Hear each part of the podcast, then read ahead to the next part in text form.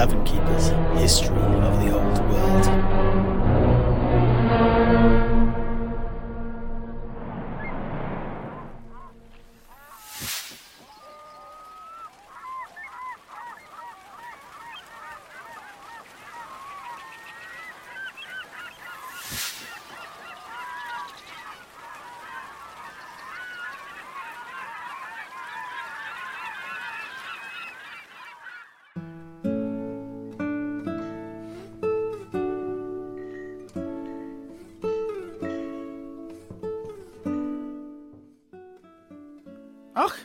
So who's this King Baragor then? What did uh, what did Strolvar tell you about him? Ah, well, King Baragor was the first dwarf king of the hold of Karak Kadrin to take the Slayer's Oath. Something that has become intertwined with his direct descendants ever since. Och, so you're saying the kings of the dwarf hold of Karak Kadrin have all been slayers? Surely, uh, surely the duties of being a king, serving your people, and also trying to get yourself killed in the most honourable way possible, are kind of at odds with each other. Ah, indeed. But such has been the quandary of each and every monarch of Peak Pass since. Oh, yeah, I see. But uh, then, Master Tavern Keeper, how did, did this uh, peculiar predicament come to pass, if you'll uh, excuse the pun? Ah, ha, ha, ha. Pun forgiven. Well, Strolva told it like this. Skeggi, a decade earlier.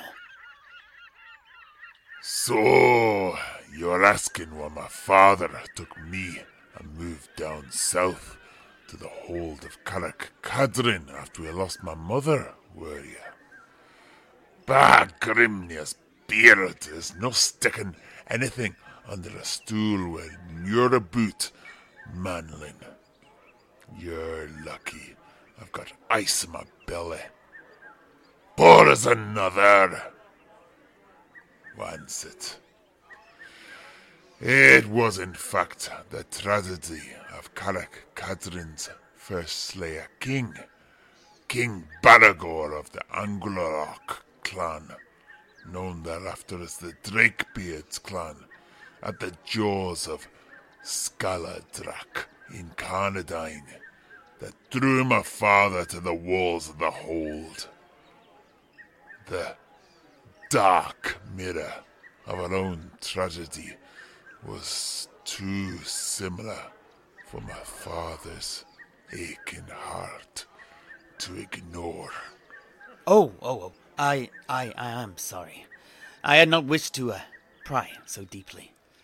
But perhaps, dear Strolva, you can uh, tell me of this King Baragor, for I know not his tale.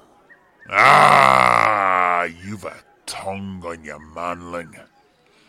But I've nothing else to do until I set off into the jungle again tomorrow. So, why not?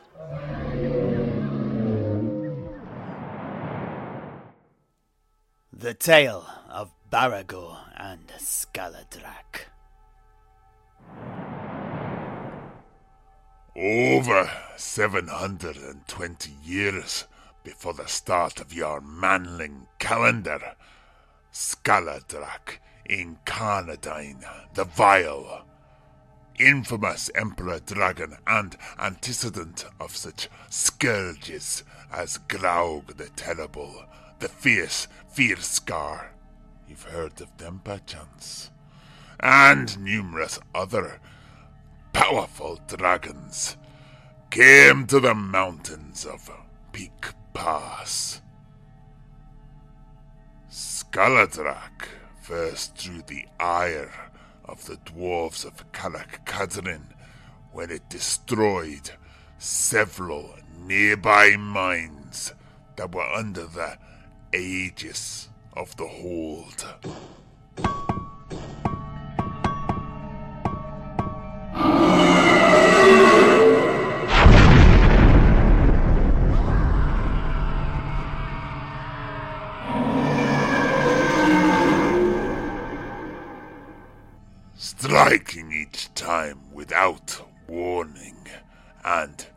Disappearing off after before any sort of retribution could be delivered. Now, neophytes, I just want to add something here that Strolvar omitted from his retelling. Something that I actually heard from my friend, the Archmage Calhordis Whitemane, who also lived in Skeggi at the same time.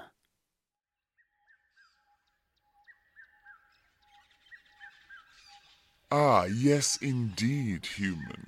I too have heard the tale of the awakening of Skaladrak Incarnadine.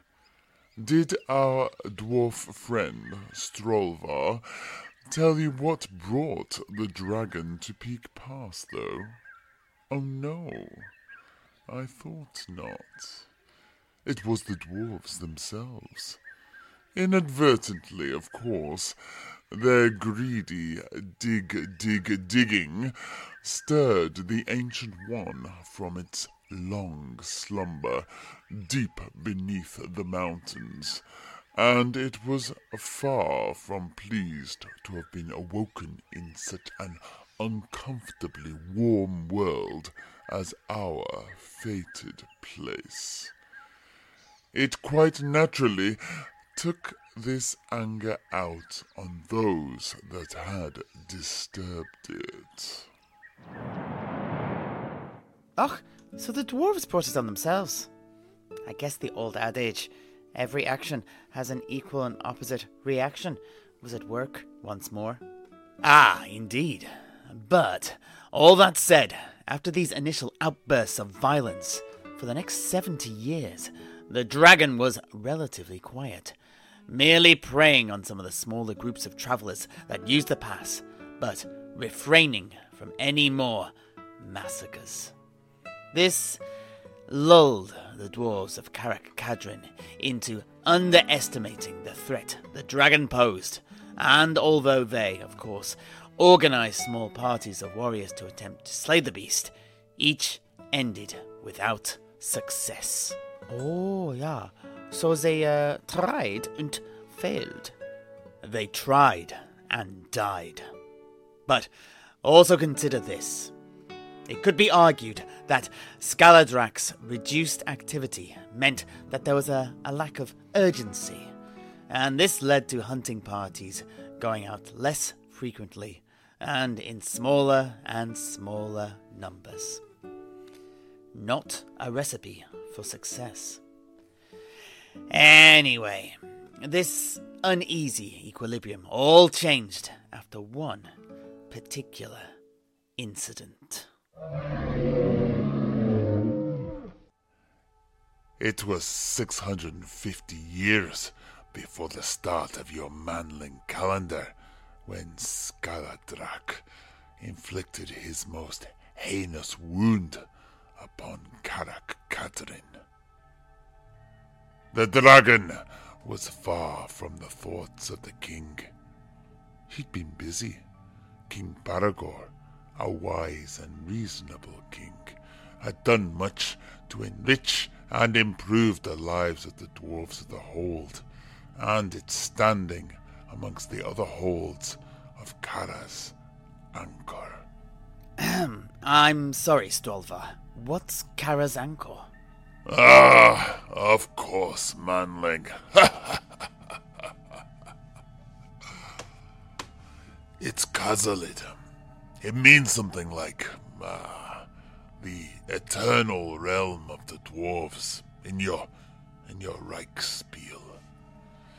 Once it Baragor's toil had borne fruit, and it was the dawn of a time of prosperity for Karak Kadrin, a time of hope and preparations, a deepening of the bond between the noble family of Karak Kadrin and that of the High King of Karaz-a-Karak.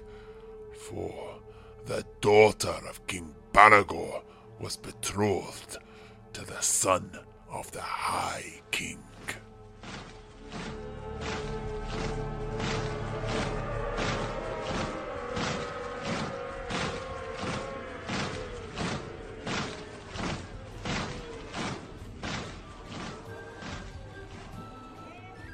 Great joy in their hearts did the king, his retinue, and honor guard set out from the hold. They were to travel over ground, through and out of Peak Pass, then south, skirting along the blasted wastes until they reached the Silver Road, and then west to Karaz-a-Karak. The damage to the Ungdrin Ankor, beyond the underway, during the fall of Karak Ungor meant that this was the only way for their ponies and carriages to get there. Thus, there they were, out in the open and exposed. Skaladrak had been quiet for a long time, his threat briefly forgotten, but upon their departure he silently stalked the wedding procession watching as mile after mile they trekked, moving further and further from the safety of Karak Kadrin and the many sharp blades of the dwarfs within. Now, make no mistake, manling, the king and his dwarf were no soft nor easy prey. They were to travel along the western slopes of the Darklands and so the king's finest were there in good number. But such mattered not to such a beast as Skaladrak Incarnadine. At the entrance to the Peak Pass, the dragon finally could not wait any more, and with a deafening roar, it descended upon the king and his retinue, diving straight towards the carriage of the king's daughter. The dwarves were powerless against such an attack. As the old saying goes, only a fool tries to catch falling rocks. The wise get out of the way. Unfortunately, one person who couldn't get out of the way of this falling boulder was the king's daughter.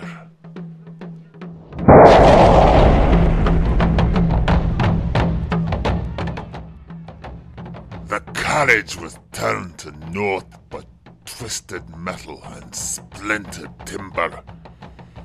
Skaladrak hissed at the stunned throng of dwarfs and roared a warning to stay away as it began picking through the debris. Its warning was ignored. War, kill the beast!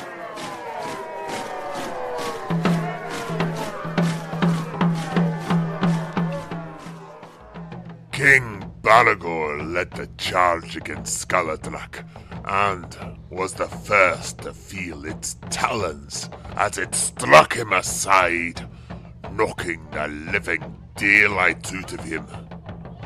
His retinue and the other Longbeards fared worse, with many being torn to pieces, whilst others were burnt to cinders. But the Kadrin steel bite of their blades, too, was equally vicious, and under the deluge of blows, the dragon was quickly driven off. But it was too late. The survivors soon found their fallen king. He still lived. When consciousness returned to him, he mustered enough strength to himself pick through the wreckage of the royal carriage, eventually finding the broken and bloody body of his daughter, her life taken by the claws of the dragon. The king and the other survivors returned to Karak Kadrin in shame.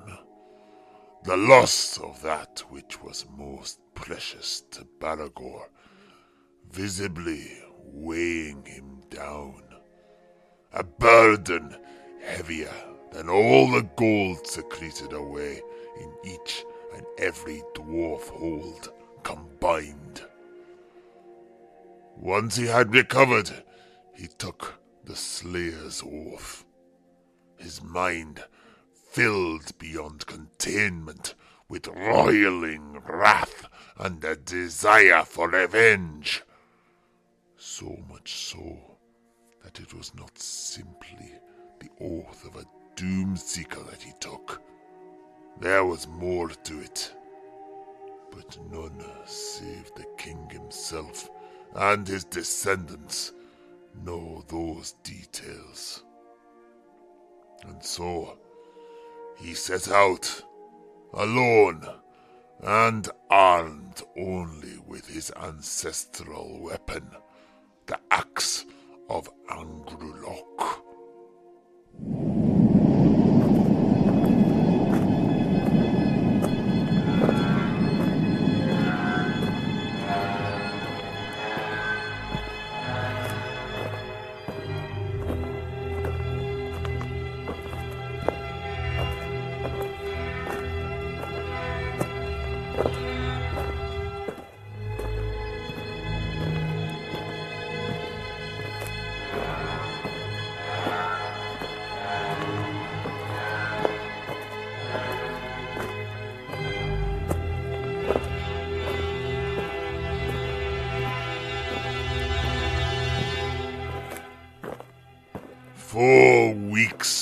Weeks Balagor tracked Skaladrak.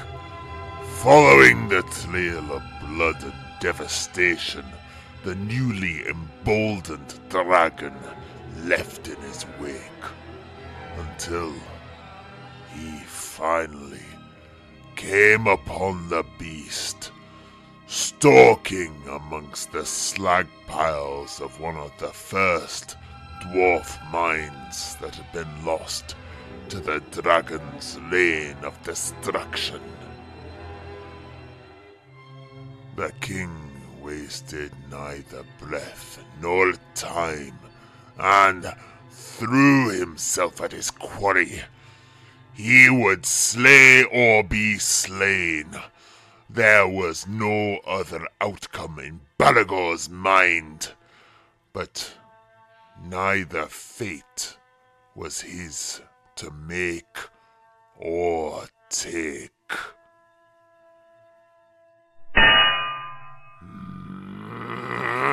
I am death.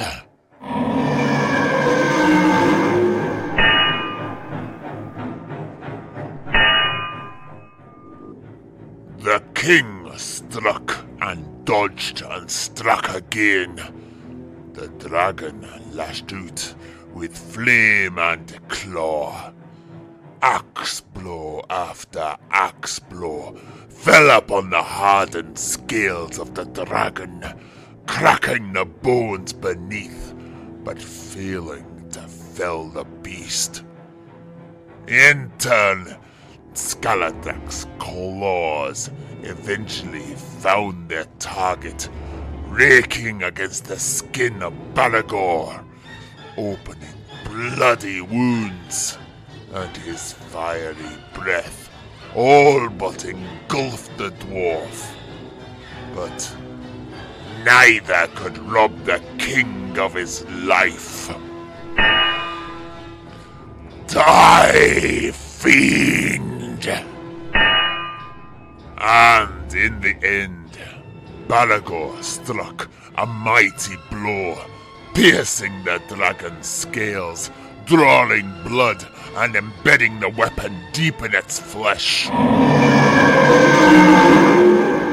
Skaladrak leered up, striking the weapon from its body. A stream of blood trailing after it, leaving it grievously wounded. This was too much for the dragon. It stretched out its massive wings and fled, leaving behind only a single scale the king's broken axe. and a blood drenched and incandescent Balagor where it had stood. No! Fight me!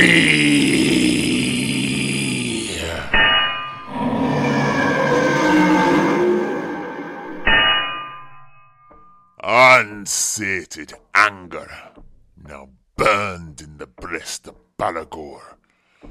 But he had no other recourse but to return to Karak Kadrin, frustrated vengeance eating away at his heart. Upon his return, he took the name Ungrim, which means something like oath bound or he with an oath unfulfilled in your Reichspiel manling, to uh, mark his failure. It took a good deal of time to recover from the fight, yet he would not allow himself to rest and truly recover, for the duties of his crown yet bound him.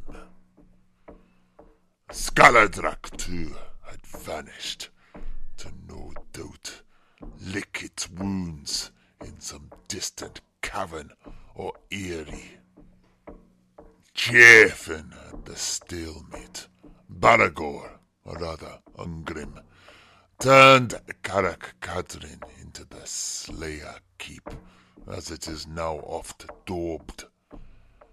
He began by founding a great shrine to Grimnir, the Slayer god himself, a place to pray for vengeance, and he let it be known far and wide using the traders who passed through the peak pass daily, that all slayers were welcome in his realm, and that he would provide shelter, hospitality, and access to foes aplenty. And they came from far and wide. And so, what is this shrine like then, Strolva? Ah, ah, ah. If I told you that, you'd never visit. Ah, well, it's a good likeness to Grimnir, let's say. But actually, there are two. One open to anyone in the underground gallery below Kazdrengi, the hall of the Slayers themselves, and one in the hall itself of this, though, I cannot speak. Not to any who have not taken the oath. Ah, I see. Oh, well, what of Baragor then? I mean, uh, Ungrim. Did he get his revenge? To put it plainly, no. There was an accident. A terrible cave in in the Ungdrin Ankor, close to the hole that killed the king, leaving his oath unfulfilled, and passing the burden on to his son, Dargo, who then took the moniker Ungrim too, to honor his father. Ah, I see. And so then did this King Dargo kill Skaladrak? No, he did not. He did forge his father's broken axe, though, whereupon it became known as the Axe of Dargo. But he neither fought nor even found Skaladrak, though not for lack of effort. Many things fell to his mighty weapon, and this is something that has become an heirloom of the kings of Karak Kadrin. But this alone was not enough to fulfill his father's oath. And so, the oath and the name of Ungrim have been passed down to every king of Karak Kadrin. But The death of Skaladrak has slipped through the grasp of each. But it in fact did come by another's hand.